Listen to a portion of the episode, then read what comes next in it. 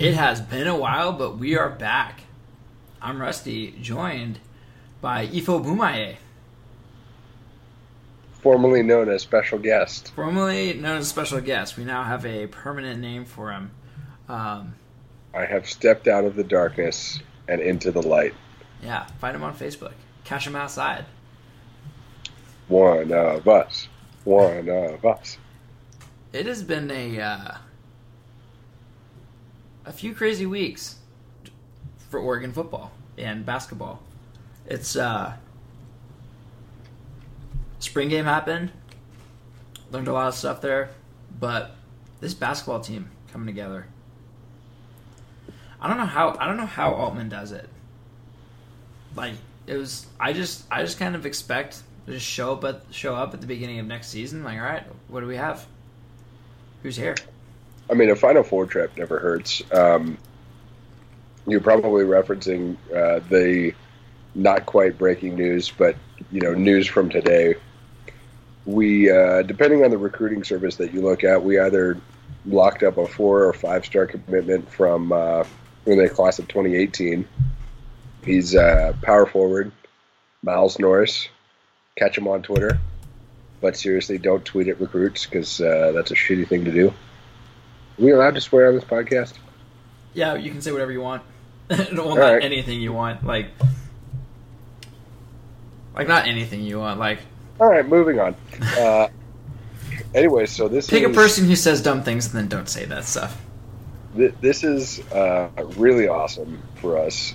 This guy is a post presence. He's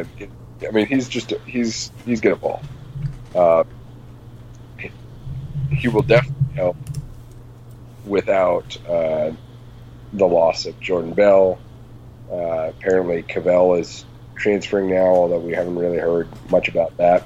Granted, it's just a verbal commitment. It's still a year away. But the fact that Dana and the entire coaching staff is capitalizing on the Final Four run, not just with this upcoming recruiting class with Troy Brown Jr. and Victor Bailey Jr. We got a whole bunch of juniors coming in, but also looking for future recruiting classes that just bodes well. And we might not even be done for this year. We got apparently Brian Bowen was on campus. He's a McDonald's All-American. He's apparently the 13th ranked player in the country according to ESPN. According to 24/7, he's the 18th ranked player in the country. I mean, that'd be a huge get. After the loss of Dylan Brooks, after Tyler Dorsey leaving, if you could restack with 2 5-stars, that would be giant. Yeah. Yeah. I don't know how Altman does it. It's interesting. So I was listening to the Behind the Betts podcast that Chad Melman does with ESPN. For the most part, it's not awesome. It's not a great podcast. But I was listening to this one, Professional Sports Bettor, which was like the guy for college basketball for like a couple of decades. And he was giving his takes on the coaches leading up to the Final Four and giving his predictions. And he was very critical of many of the best coaches. He thinks Coach K is a guy who can recruit, but his offenses and defenses are overly simplistic.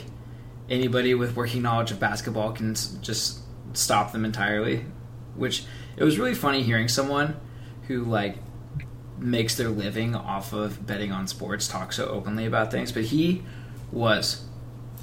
said that he thinks Altman is one of the top coaches in the country. He was 100% sure of that. He's like, you put Altman up against almost any other coach, and I will pick Altman as the better one. Yeah, I mean, what's been interesting to me is, well, first of all, I 100% agree. You see that in his teams consistently outperforming expectations. Even this past year, when maybe the team got off to a slower start, ranked to the top 5 in preseason polls in this past season. fell as low as I think maybe even out of the top 25, but definitely as low as, you know, mid-20s. And then all of a sudden he gets his team ready for the end of the season. You know, we make a good conference run, and then we get to the Final Four. So you see that he's a quality coach in that he always teams always perform at expectations. And he just consistently brings guys in that fit his system. He consistently makes really good adjustments over the course of a game, and always comes in with a really good game plan at the start of the game as well. I mean, we got lucky with Dana, and, you know, we better just lock him up and hope he doesn't go anywhere. I mean, luckily, I don't think anybody thinks he's going to go on to the NBA. He's definitely a career college coach, so that bodes well. But man, you just better enjoy it while we have it, because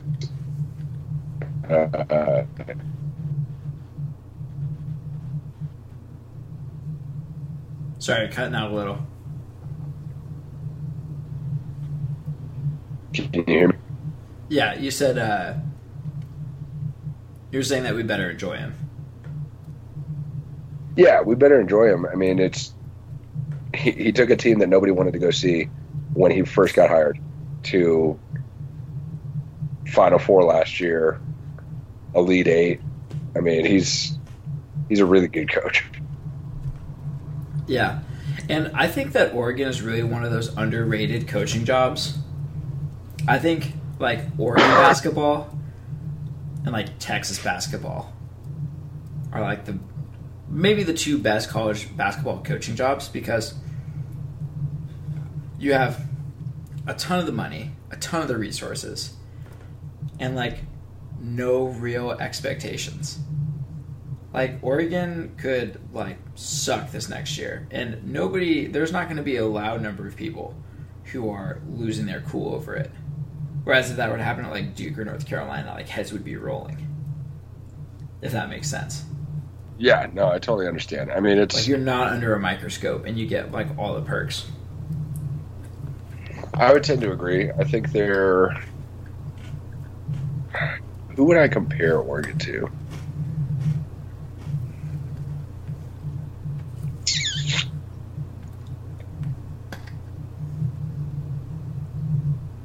Part of me thinks this isn't a great comparison, but part of me thinks that our program is kind of like a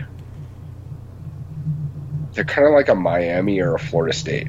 Like, they're in areas that people want to go to, although Tallahassee, nobody wants to go there. They have, you know, a really strong brand, and they have money behind them and boosters. They have a lot of support when they get good teams, but at the same time, you know, if a basketball team underperforms for a couple of years at Oregon, at Florida State, at Miami, nobody's really going to freak out, because we all know who runs things at those schools. Yeah. You know, I mean, and that's true of a lot of programs with Division I football. The other program that I was kind of thinking about, although they have much more history than Oregon, at least recent history, is Michigan. I mean, they play a lot different style, obviously. But if Michigan has a down year, you know, as long as they beat Ohio State, no big deal, right? Yeah. I mean, pretty much everybody that donates to Michigan, you know why they're donating. They're donating for the big house seats, you know? Yeah. But with that being said, there's a lot of opportunity at Oregon with, I mean, it's no doubt that Eugene is a great place to live. Coach Altman is a great coach who's put together a really wonderful staff, and you could see that in consistently the staff is getting picked up for other jobs. He plays in a system that's conducive to getting some good stats, while also playing as a team to make sure everybody kind of shares the ball and touches the rock. I mean, it's an attractive job, and it's an attractive place to go if you're a recruit. Mm-hmm. One thing that I've thought is interesting, and we'll get to this a little bit later, because it's one of the other big stories recently in the last couple of weeks, is how different the recruiting style of Coach Altman and his staff is from the recruiting style of Coach Taggart and his staff. Now, they're both getting the job done, at least on the early returns for Coach Taggart. Uh-huh.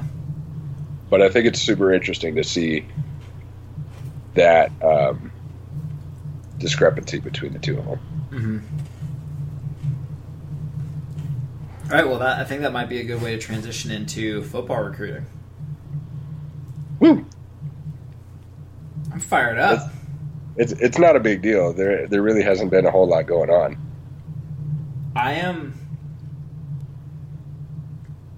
It's really hard not to get too excited about how it's gone so far, because this is like brand new. Like, when have we had a weekend where 6 four-stars committed? I mean, it's unbelievable. In one weekend, we had 6 four-stars, 7 total recruits, and then like 5 days after that weekend, we had a 6'3", 320-pound defensive tackle from a JUCO commit who apparently runs a 4.9, or was it 4.7? I don't know. It's fast for a human that big. And then it's number one JUCO tight end in the country. I mean, it is unbelievable. So I don't know. I'm still kind of in shock. I always felt that Oregon should be higher than like low 20s or high 20s, low 30s. So I kept seeing some schools like North Carolina State and stuff like that. I'm like, this doesn't make any sense. Granted, they're in like closer to hotbeds and everything, but I didn't think it was going to be like this, the way it's going so far. And it's also notable, too, because now there's the early signing periods on December 20th. Athletes can sign letters of intent. Lock them up. I think what this does more than anything is it dispels the idea that just because Oregon happens to be a long distance away from the traditional hotbeds of Southern California and the South and Texas, that we can't recruit those areas and recruit them successfully. I mean, the people that the kids that we just got commitments for, there was one in-state, two of the 4 stars are from California, one is from Florida, one is from North Carolina, and one is from Colorado. Denver. Yeah. I mean, and it kind of makes sense, but I'll admit, in the past, I was one of those people that thought, a top 15 is probably our ceiling as a recruit. And that may not be the case anymore. But it makes sense when you look at other areas of sports. I mean, now in the NBA as a free agent, you don't necessarily need to go to a New York or an LA or even a Miami. I mean, with social media, you can grow your brand all alone. You can stay connected with people back home from Twitter or Snapchat or whatever. So maybe that distance from those traditional hotbeds, maybe it's not as important anymore. And I think it certainly helps with how proficient this staff is on social media. Maybe because hell of job. Yeah, I think once you get on a plane, it really doesn't matter how far away you are. Like, if you have to get on a plane to go somewhere, it really doesn't matter whether it's like whether it's like Nevada or like Pennsylvania. Like, you're getting on a plane. Exactly. You're going to spend the whole day traveling one way or the other, whether it's a 2-hour flight or a 6-hour flight. I mean, in my opinion, it's not that big of a deal. And, you know, like I said, I was totally wrong in terms of I thought it was our ceiling was much lower because of our location than what the staff is proving it to be. Now we just have to hope that they keep in contact with these kids and the verbal commitments actually turn into signed letters of intent. But if they do, man, we're going to have some really good classes in the next couple of years. I think here's one of my favorite things, too, that's not been pointed out, is that of the stars that we got, one was a 4-star running back, 2 4-star safeties, a 4-star outside linebacker, and then 2 4-star defensive backs. Like, we just signed 3 other 4-star defensive backs.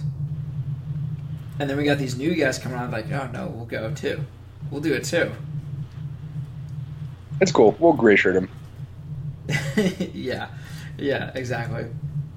I just really like that attitude also amongst guys. Like, it's the same reason why people go to USC and Alabama, where it's like, I really don't care who's already there because I'm gonna do better than they do. Yeah, I enjoy that.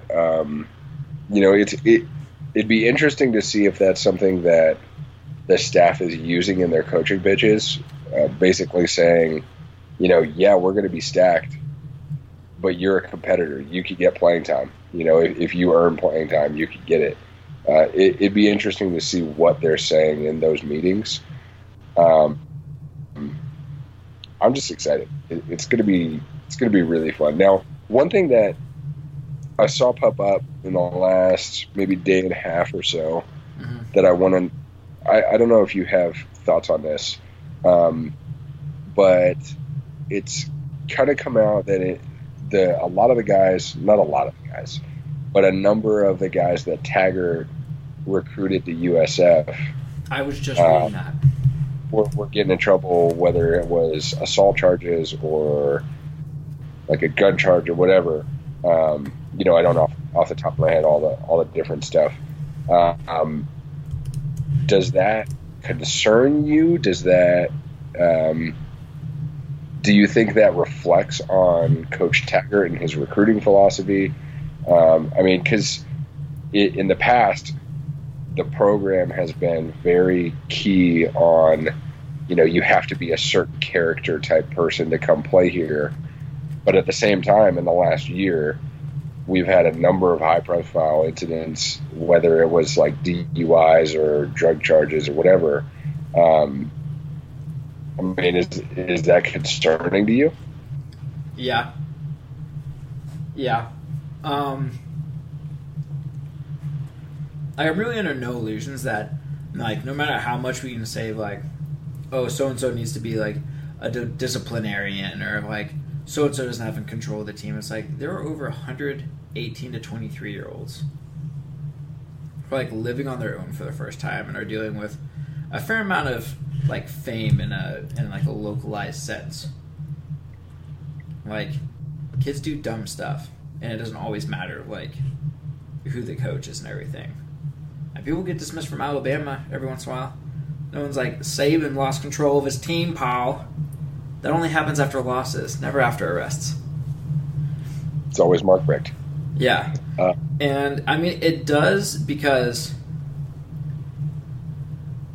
like, I want to root for a team that still, like, does things the right way. Like, I just don't know. I don't want Jameis Winston's. I don't want, like, Joe Mixon, yeah. Yeah, I don't want guys like that. And it's also important, too, because it's not like Oregon had, like, the coaches getting Deweys. And, you know, you had, like, somebody doing, like, a drug in their car, like Colt Laiarola doing drugs or whatever. Those were kind of, like, all isolated incidents. And the USF guys, it's like armed robbery and stuff like that. Yeah, it's a bit of a step up. What I think is interesting about it is twofold. One, I thought it was interesting in Coach Taggart's opening press conference where, you know, he made it very clear, like, you're going to be a high-quality person and you're not going to do drugs and you're going to respect women and all this type of stuff. You know, it was an interesting news piece in contrast to that opening press conference.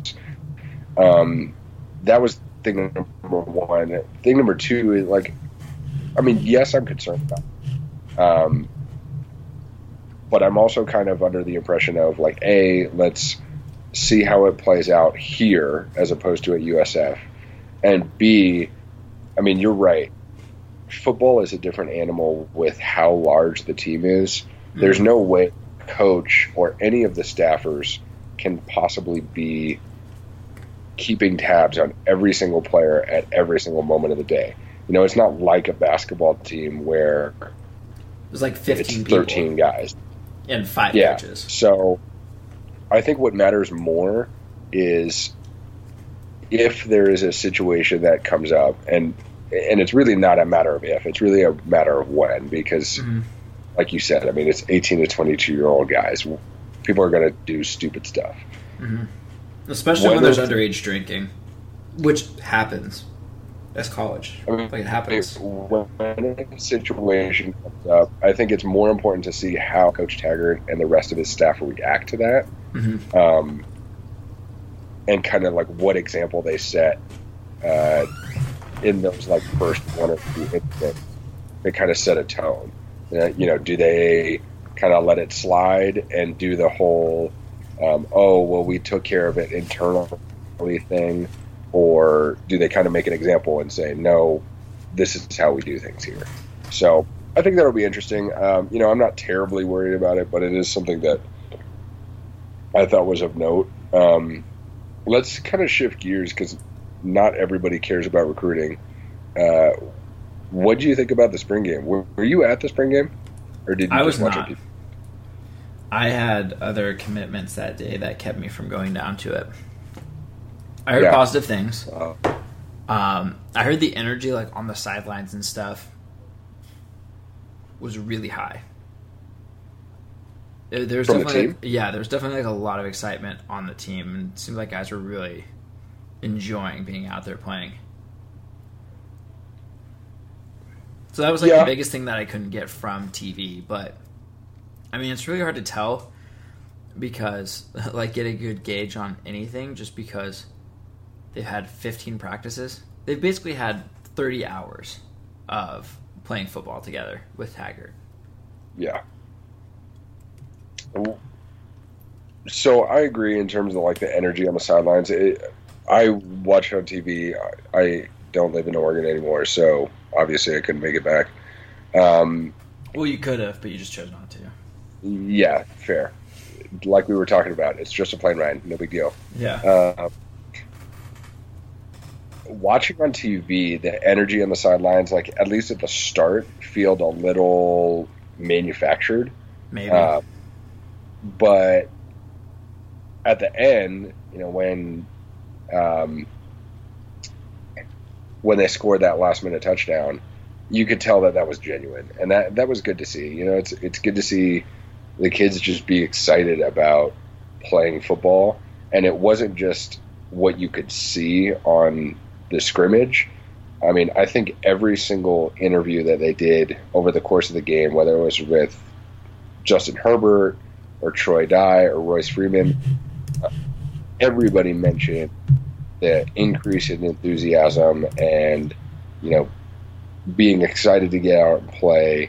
I mean, even Troy Dye mentioned last year guys not really wanting to go to the building. I mean, that's really not a good sign. And it's really not. It's really bad. So seeing guys just excited about going and competing was really good. couple of my main takeaways was, I don't know about you, I don't see how Justin Herbert could possibly not be the starter this year. Oh, there's no way. I mean, there was pretty clear QB separation in my mind. Herbert was delivering balls on time. He was delivering balls in the right spots. With the exception of he had one overthrow to a tight end on a really easy TD.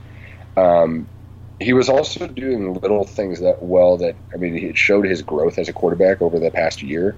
Mm-hmm. He did a really good job keeping his eyes downfield when he was rolling out, which I liked the play calling of doing some early rollouts for Herbert and the rest of the quarterbacks to kind of get them in rhythm. Uh-huh. Travis Johnson had a really beautiful ball to Dylan Mitchell, but overall, I thought he was more inconsistent. Definitely. And then I think Braxton Burmeister, I think it's pretty clear that he's probably the future. I mean, he has great speed for a young quarterback. He had good pocket awareness. He was able to scramble, keep his eyes downfield. He's a really fluid strider when he chose to run. So I was really impressed by most of the quarterbacks. There was a little bit of inconsistency there early in the game, but they all showed flashes of why they're there and why they're competing for a job. Yeah.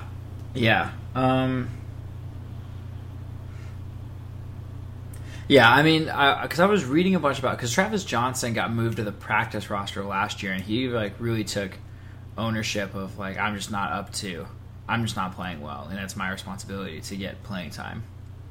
And then I was reading that he was getting reps with ones, and I know the coaches came in really high on Terry Wilson Jr., who's now transferred, or is now transferring, and is no longer on the team. And I always thought, because I think we've seen a ton. I mean, we've already seen it where a ton of players who we didn't hear about last year are now getting a lot of playing time or a lot more buzz now that there's the new coaching staff. And so different players perform under different coaching staffs. And so it's maybe Travis Johnson is actually pushing Herbert now that he's got this new set of coaches, because he was getting more and more reps at the ones. And after watching the spring game, it is one practice. But I just think Taggart might be trying to artificially increase the competition for the quarterback role. Because apparently Taggart's in an interview, his one concern with Herbert was his leadership and that he wasn't vocal enough. So yeah, it's not like we've had any quarterbacks in the past recent years that weren't super vocal and turned out to be okay. I can't really think of any. I just think there's so much so much dogma around the quarterback position. That's as long as the guy that's in there is always pretty level-headed and doesn't freak out and leads by example or just does all the right stuff, I feel like that accomplishes the goal. I'm not sure. We need Moneyball quarterback. Yeah. It's I don't know. I think Herbert will figure it out. So it'll be interesting, though. I mean, you're right. It is only one practice, and this time last year, it was Dakota Pukup who was, the guaranteed starter, and boy, he was going to be great for us, and we saw how that worked out. So, to be fair, the offense was not the problem. Yes, the offense was doing really well. It was still limited because he didn't have touchdown passes a few games. Although we did see in the spring game, we started to see a glimpse of how the offense is going to be different than it has been in the past. Yeah. One of the most major things that I noticed right away was how much more power and counter running we were using. It almost felt like we were getting back to the kind of early Chip Kelly style play of run, and then eventually do a play action pass. We did a lot of counter runs using a pulling guard. There were times where we even did a guard and a tackle at the same time, or a guard and a tight end at the same time. You know, some combo of those three. And with how fast our line is, I think that's something that can be super successful. Yeah. And in it, I mean, we even saw some plays that looked like Stanford, where we had three running backs in the backfield and even Elijah George, a D lineman, in the backfield. Right. On short. There were three guys in the backfield, but two of them were really like offensive linemen. Yeah. Did you see how wide the splits were too on those plays? They were giant. They were like 2.5 yards. Yeah, I was looking at it. I was like, I don't know how this is going to work. I mean, it did, but I was just like, how's this going to work? So I thought that was interesting to see. You know, it's still certainly an up-tempo offense. But it's an up-tempo offense with tweaks. It's certainly more run first. And I thought the offensive line performed very well, with the exception of a couple botched snaps, which, you know, please don't bring back memories. But I'm excited about the offense. I thought they certainly showed stuff to build off of. Yeah, there was a lot of run pass option plays in there too. There was a lot of bubble screens where they just bunched all the receivers to like one side of the field. Those reminded me of the couple plays in the Rose Bowl. The first one to Darren Carrington where he scored on it, and then the second one where Keenan Lowe was celebrating before the ball even left Marcus's hand. Yeah, I miss his celebrations. I love Keenan Lowe. He was great. One thing we also saw the pistol formation. That's right, we did. A fair amount, and that made sense. I saw some of that in GIFs of spring ball and stuff, and like Oregon Live doing some videos, which makes sense because Cristobal really wants to do downhill blocking. I mean, Taggart does too, but they want to get downfield, and that makes a lot of sense because it's basically just getting in an eye. It's basically, for the running back, the same thing as the quarterback coming from under center. So, I'm pretty excited about that also. Just the way they were using the tight ends, I think was cool. Although it's really could be a significant problem because we only have one tight end that got reps last year on the team. Yeah. And apparently he was killing it in spring ball. Yeah, you know, I'm blanking on his name. Breland? Yes. So, I mean, he looked good in the spring game. Depth is always an issue if he gets injured or anything like that. But I know we had a couple of recruits coming in, so we'll see how it works out. I mean, last year was by far the exception rather than rule to have three quality tight ends on the roster who had all played at least a pretty significant role over their careers. Yeah.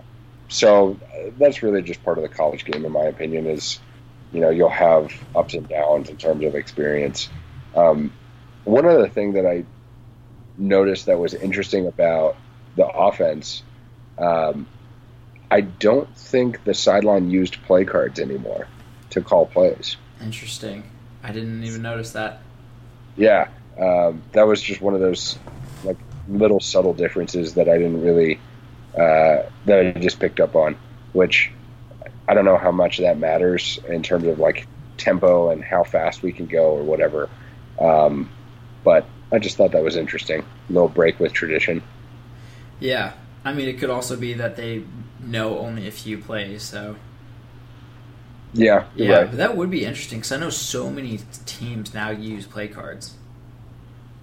Man, if we get rid of them, I'm going to miss seeing Neil Everett's face on the sideline. Yeah. Man, those were the days. Oh my God! How sad was it though when all the Win the Day posters came down, or all the Win the Day signage came down, and it was all Do Something signage. Yeah, I'm not gonna lie. That was right in the feels. That was a big bummer because that was when we were in college. Yeah. The glory days of Chip Kelly just running it down on people, just ruthless, just like no regard for human life. Like the USC Halloween night game where Jeremiah Masoli, they weren't even running zone read at the end of that game. They were just like straight up running over USC linemen. And then LaMichael James ran between a tackle blocking a linebacker. So like the tackle's engaged with the linebacker, and LaMichael James literally ran like under their arms. He literally ran between them. Like, the two people going against each other. You just, like, split the middle. You're just completely memory baiting right now. Yeah. God, those were the days. Those were the days. Let's talk about the defense a little bit and what we saw in this game. 3-4, huge fan. 3-4, big fan. And with that, I am a big fan, at least of the early returns, of the duck linebacker spot, that kind of hybrid linebacker safety that was split between Fotu Leiato II and Lamar Winston Jr. I think that Fotu may be making the jump from a special team stud to a absolute defensive terror because he was all over the field. Yeah. And I think it was – I'm forgetting which of the commenters it was. But regardless, it doesn't really matter.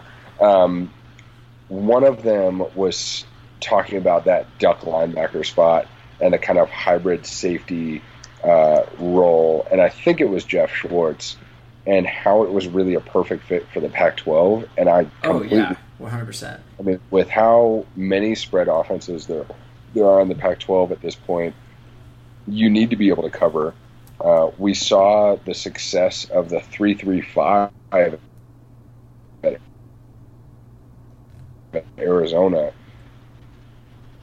and their ability to move the field and to do that. That could be a really huge plus for our defense. Yeah, and I mean, I was a huge fan of Fotu Leiato, whatever, out of high school. Like, I love him. I believe it's Mario Ta. Mario Ta.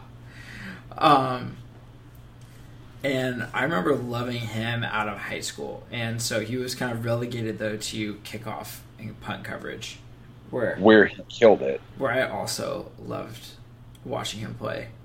But I just think, like, he's one of the biggest winners of the new coaching staff, like, who have a position that perfectly fits him. Because he was one of those guys looking at his high school film where it's like, he just mentally gets football. Like, it's one of those things where it's, like, kind of intuitive of, like, okay, I see this happening, so that means that I should just do this. Like, it just happens naturally. He's got just, like, a nose for it. That duck linebacker spot too is it's not just two, it's also his backup Lamar Winston Jr., who was a recruit. He was like a 4-star last year. Yeah, he made plays in the spring game. He got at least 1 or 2 sacks, got a couple pass breakups. I mean, that maybe it's just that spot, but both of those guys were everywhere on the field. Yeah, 100% agree. And sorry, go ahead. It really reminds me of Eddie Pleasant because he was originally a safety who moved to linebacker. He was one of the faster guys on the team, and he came in as a safety, moved to linebacker, and so it was like him, Matthews, Kiko Alonso, and who's the other guy I'm trying to think of right now? Paysinger? Yes. Yeah, and so Paysinger and Eddie Pleasant were the two outside guys. I mean, really, what it. And so I just remember how much of a playmaker Eddie Pleasant was. Just being able to run around and just having so much speed, who could also have the physical abilities to be by the line of scrimmage. Not necessarily dominate, but he's a hybrid player that covers those hybrid tight ends.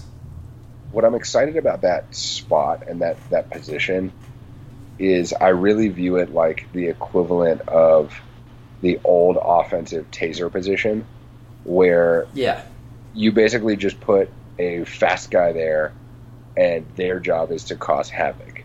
And I think as good as that position was on the offensive side of the ball with guys like DeAnthony, that purpose really fits more on a defensive side of the ball. If you could tell a guy, just go cause havoc. Yeah. I mean, that's exciting. And that's what you want as a defensive player. You want to just line up and just go get it. Something that Arian Springs, I thought, did wonderfully to cap off a spring that a lot of people said he was probably the best player on the team.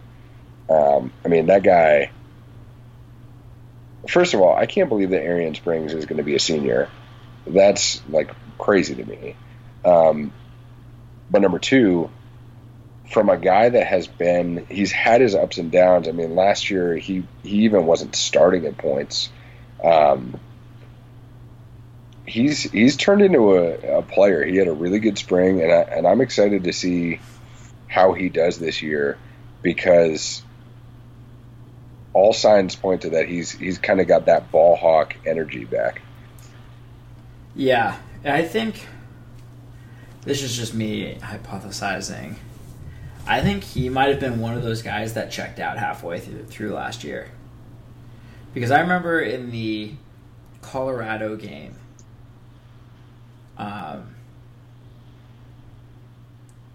maybe it was a Colorado and Washington,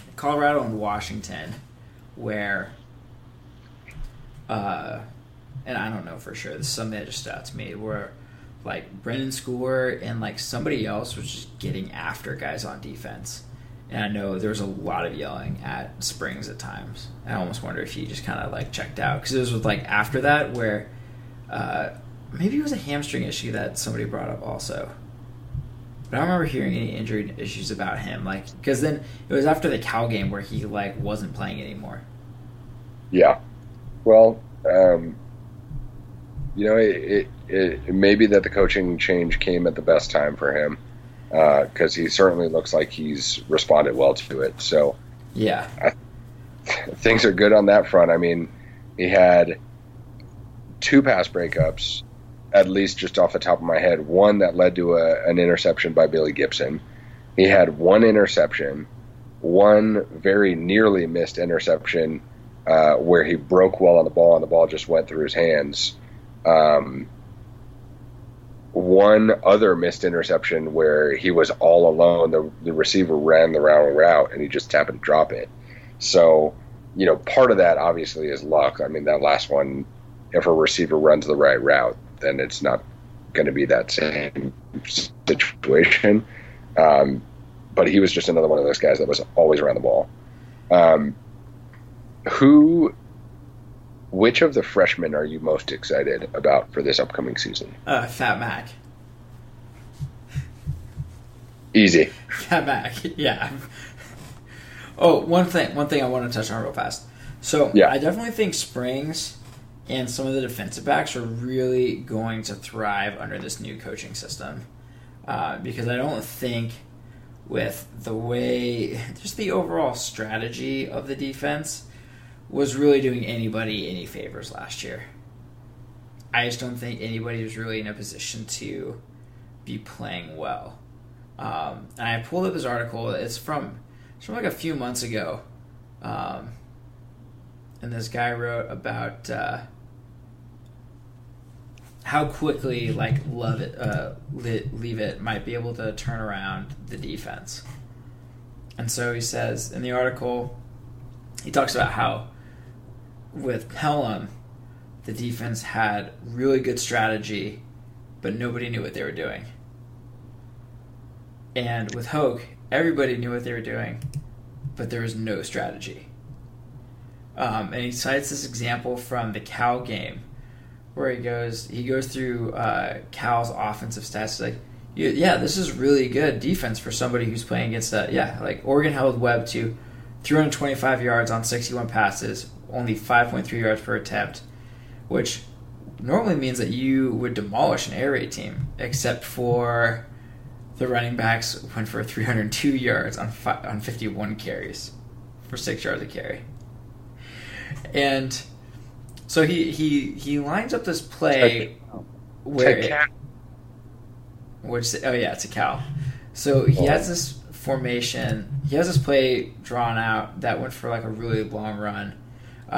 It was like trips to the right to the wide side of the field, and it was like an outside zone going towards the boundary. And the diagram was like, so they have Dye playing here, or they have the Sam linebacker playing here, which is Dye, and this guy playing here to cover the trips. And it goes, on the play here, Oregon has shaded free safety Brendan Schooler and middle linebacker A.J. Hodgkins over to the trips receiver side, leaving weak side linebacker Daquan McDowell alone in the box. There's so much that's unsound about this approach, it's frankly quite shocking. Is McDowell supposed to defend both the field A gap and the boundary B gap? Is the boundary DE supposed to force the ball back inside? His aggressive play up the field sure put McDowell in a bind when the B gap between the left tackle and guard was expanded by his absence from the line of scrimmage. The last time I saw a defense attempt an approach to run defense this outdated against an air raid team, Tavon Austin was running for 344 yards against Oklahoma. That's not ideal.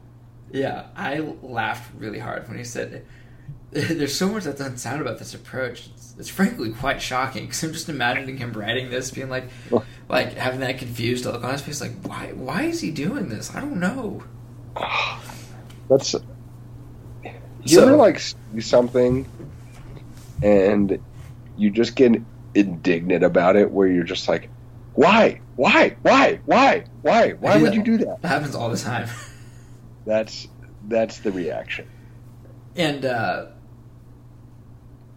because I remember last time being like, some of this stuff on defense just doesn't make sense. I'm not a football coach, but something doesn't feel right about this.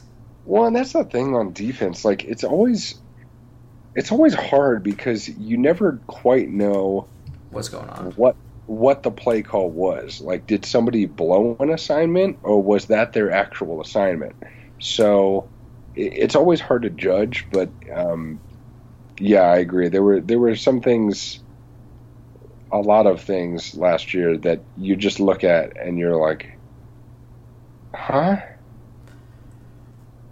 Yeah. Let's end on a positive note. So you're excited? No. And I said a statement in the comments on an article talking about the defense on the spring game. And I said, I referenced the article. I was like, Pelham had good game plans, but nobody knew what they were doing. Hoke had no game plans, but people knew what they were doing. So by virtue of having a good game plan and people knowing what they're doing, it's probably a huge plus now. Did not mean that to come off as a joke. It wasn't until some follow-up comments was like, oh, that's actually really funny. I totally meant that in all seriousness. Like, oh, no, it's fine. People know what they're doing now, and we got a good game plan. It makes sense. Hey, man. The funniest comedy lies in truth. Yeah. So, I don't know. I'm really fired up.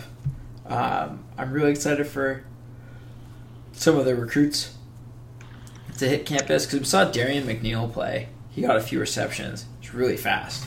That guy is fast. And there's like five other little guys just like him that are like 5'9", 170 pounds. You know who I'm excited for? It's like when the Cleveland Browns drafted 7 wide receivers in the draft, and like all of them made the team. It's like, well, it was like trial by fire. Like, all right, we got 5 of you little guys. 3 of you are gonna stay. You guys figure it out. to be fair, the Cleveland Browns didn't have any wide receivers, so they had to do that. But, you know, I get your point. There. Yeah. You know who I'm excited about? Other than Fat Mac. Well, other than Fat Mac, because Fat Mac's obligatory, if only because his nickname. I'm excited to hear from Rancho Cucamonga, California, again, the hometown of Duck favorite Patrick Chung, Thomas Graham Jr. That guy is going to be stud. He had a couple very good pass breakups, one on Dylan Mitchell. Mm-hmm. You know, certainly some growing pains.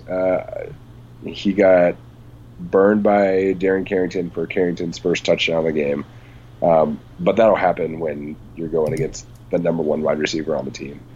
I'm stoked about him. I'm definitely stoked about Fat Mac because how could you not be? And you're right, Darian McNeil looks... What struck me most about him, not just how fast he was, but also how much trust it seemed that Herbert had in him so quickly. Yeah. That was good to see. Yeah. So I was also reading this article from like Oregon Live about the Ducks whose stock rose, and it was Ugo Amadi was one who's getting some first team reps at the end of the spring, and he was one of 4 free agents that coaches made who could pick which team they were going to play on. Brady Breeze was another guy that got brought up. Jacob Capra was the guy that Cristobal apparently really likes a lot. Troy Dye getting moved into inside linebacker. That should be interesting. I can't believe we haven't really talked about that. Yeah, it's... I mean, it makes sense if he doesn't have the coverage skills. And he does seem like one of those people, though, that could do like an awesome job inside. He seems like your prototypical linebacker, like inside linebacker. Well, and I think he has, you know, it's kind of hard to tell without seeing him up close, but it seems like he has the frame to pack on some muscle as well. Yeah. I mean, he was only a freshman last year, so I think if he spends the summer in the gym, he could come back a little bit bulked up and better able to handle fighting in the trenches that you'll need to do at that inside linebacker spot. Yeah. And he was one of the guys, too, last year that was one of the real leaders on defense, like getting after some people, but also being like one of the first people to really celebrate like any real successes. Yeah, we need that. Yeah. Malik Leavitt at wide receiver, who's apparently one of the fastest guys. I'm stoked about him. Another name was Blake Rugraff. He was making tackles all over the field during the spring game. Yeah. And maybe it's just, you know, recruiting overload or something, but I had kind of forgotten about who he was. But he could be an interesting, you know, I don't think he's going to push for a starting spot at that inside linebacker we have Dye there, we have Hotchkiss there. But he could be a really valuable depth piece because he was definitely, he was moving around the field. You know who he kind of reminded me of? Was Michael Clay, a guy that wasn't super fast, but he was always there. He was always in the right spot. Yeah. Rugraff kind of reminded me of that. So we'll see. Who was the linebacker that we were really glad graduated? Oh, man. I'm completely spacing on it now. What was that guy's name? to be honest, even if I could remember it, I probably wouldn't want to, like, call him out on a podcast. Okay. All right. Well, I'll look it up and I'll text you it. Yeah, we'll try and figure that out. Yeah. So, any more final thoughts? That's kind of all I got. We've been, an hour at this point? Yeah, we're just about at 55 minutes. Yeah, that's not bad. Yeah, it's, I don't know. I'm really excited. There's so much, like, energy, especially just, like, from all the different players and everything.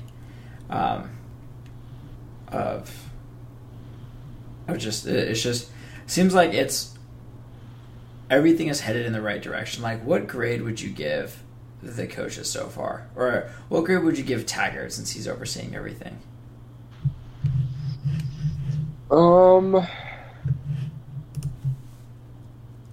I'd probably say B-, A+. The only things that are taking away from him, to me, are kind of that bumpy start that he had with, the players getting hospitalized for Robdo and one of his hires getting a DUI and all that type of stuff. Like, that he had kind of a rocky start, but everything since then has been very positive. The recruiting has certainly been something that I don't think that we've ever seen before at Oregon. So I'd probably lean more towards, like, the A- side of that. He's done a really, really good job. What about you? I think it's an A-, and that's just because of, like, the, I don't know, there's something that still seems wrong to me about the coaching duties that happen so fast. You know what I mean? Yeah, I mean that may not be fair, but that's just how I feel. No, I agree. When you're the leader of a program, eventually everything comes back to you. It's hard for me to, like, completely pin responsibility for that on a guy who wasn't in the car, who wasn't getting the Dewey himself.